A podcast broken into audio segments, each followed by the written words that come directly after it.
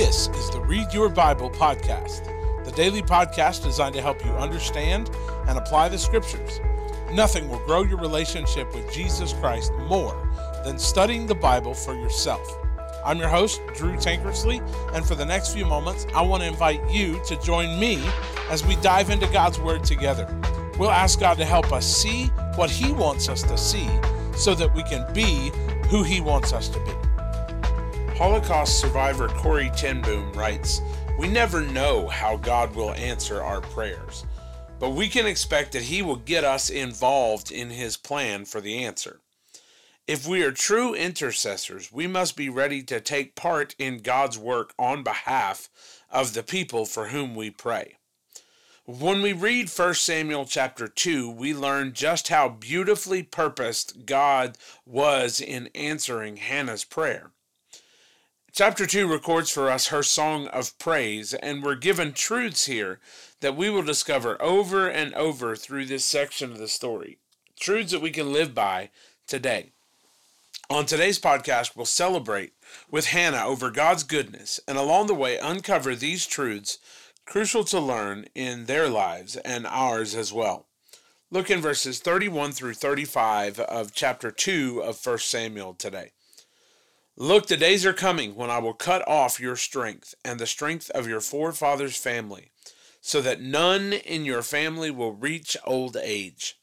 You will see distress in the place of worship, in spite of all that is good in Israel, and no one in your family will ever again reach old age. Any man from your family I do not cut off from my altar will bring grief and sadness to you all your descendants will die violently.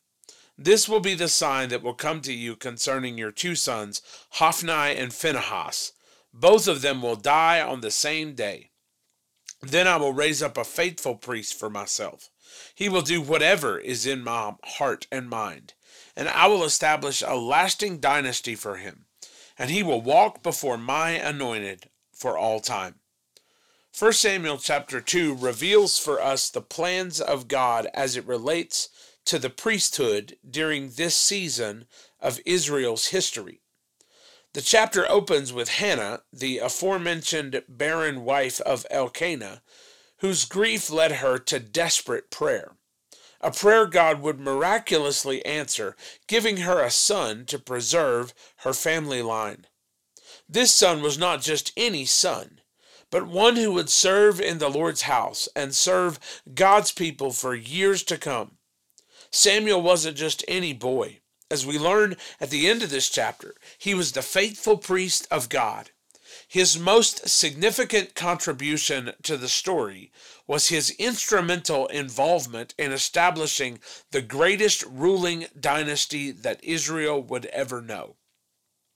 One of the things that has been most helpful for me in piecing together God's story through the through the Old Testament is the introductory videos that we put at each section that we've conveniently added to the one story reading plan.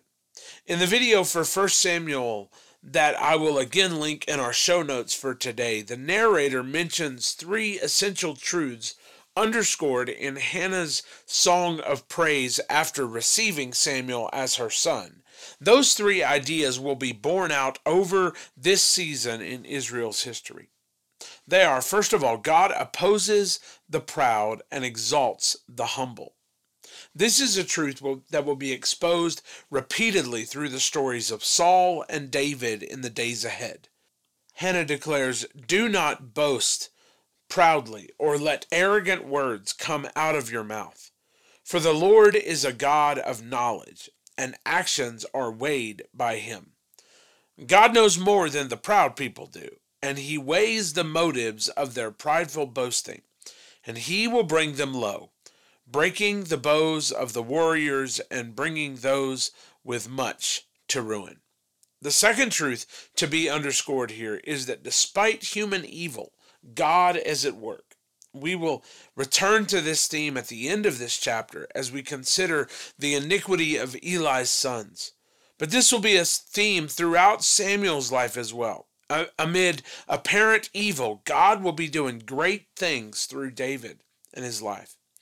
The third and final truth outlined here is that God will raise up a messianic king, a king that Samuel will be instrumental in identifying, a king who will inaugurate a kingdom and a throne that one day the King of glory will descend to sit upon. Standing in contrast to Hannah and her son Samuel was the priest Eli and his sons Hophni and Phinehas. These two boys were trouble from the jump. They were stealing from the offerings given to them to sacrifice to God as priests before the Lord. Now, according to Jewish law, they were supposed to offer the fat of the animal unto the Lord, and then the other meat was to be theirs to eat. However, these boys were taking the fat for themselves. Now, the apparent implications of this are terribly brazen. It was clear from the beginning that the animal's fat was to be offered to God in sacrifice in the presence of the Lord. This is outlined in Leviticus. This was because the fat represented the increase of the people. It was the extra beyond what was needed for survival. God wanted these sacrifices offered to him so that the people would be reminded that the Lord was the giver of the increase, the one responsible for their growth and prosperity. So, for these boys to be taking this offering for themselves, it angered the Lord exceedingly.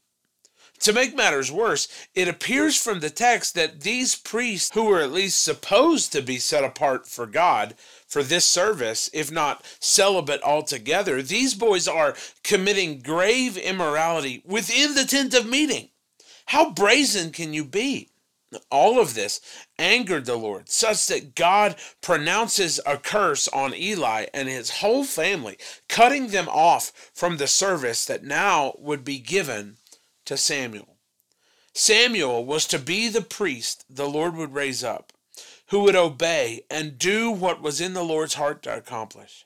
He would be the one to inaugurate a lasting dynasty, the one who would walk before his anointed. This anointed one would be the king on whose throne Jesus would sit as king in his everlasting kingdom. You see, David is the central figure of this section of the Bible. He would be the Lord's anointed, a forerunner to the anointed one, the Messiah, the one who would reign from his throne with wisdom and equity forever and ever. Now, as we seek to apply these truths, we return again to Hannah's prayer. We see a humble servant boy named Samuel in the courts of Eli doing what is right and God exalting him. We see the arrogant sons of Eli being cut off once and for all. God would indeed exalt the humble and cast down the prideful. We see that even though the evil of Hophni and Phinehas was so pervasive, that God was working to bring about another priest who would walk uprightly before him, even amid their desecration of God's tabernacle. And we see the one who is coming, who would be anointed through Samuel's work, the Lord's anointed himself. These three truths weave their way throughout the entire narrative, and we would do well to recognize them. Humility will always be blessed by God in our lives, while pride will always be cut low. Even in the most challenging of seasons, we must remind ourselves that God is still at work and that his plans will succeed. And we must look ever for the kingdom of the one who would come to sit on David's throne. These truths should ever be kept in our hearts and ever be on our lips. So, Jesus, help us to remember that pride is a reproach to any people. Help us to walk with a humility that honors God as King. Help us to hold on to the truth that you are working amid the darkness of our lives, and that at the right moment, what seems like utter chaos will be used for your glory. God, we honor you as our anointed King. Lead on, O King, eternal. In your name, amen. Thanks for joining us today for the Read Your Bible podcast. For show notes to today's episode, please visit readyourbible.info. While you're there, you can listen to past episodes as well as access a host of additional resources designed to help you grow in your faith. It's all there for you at readyourbible.info. That's readyourbible.info. For more information about South Seminole Baptist Church, just go to southseminole.com. Join us again tomorrow as together we help you learn to read your Bible.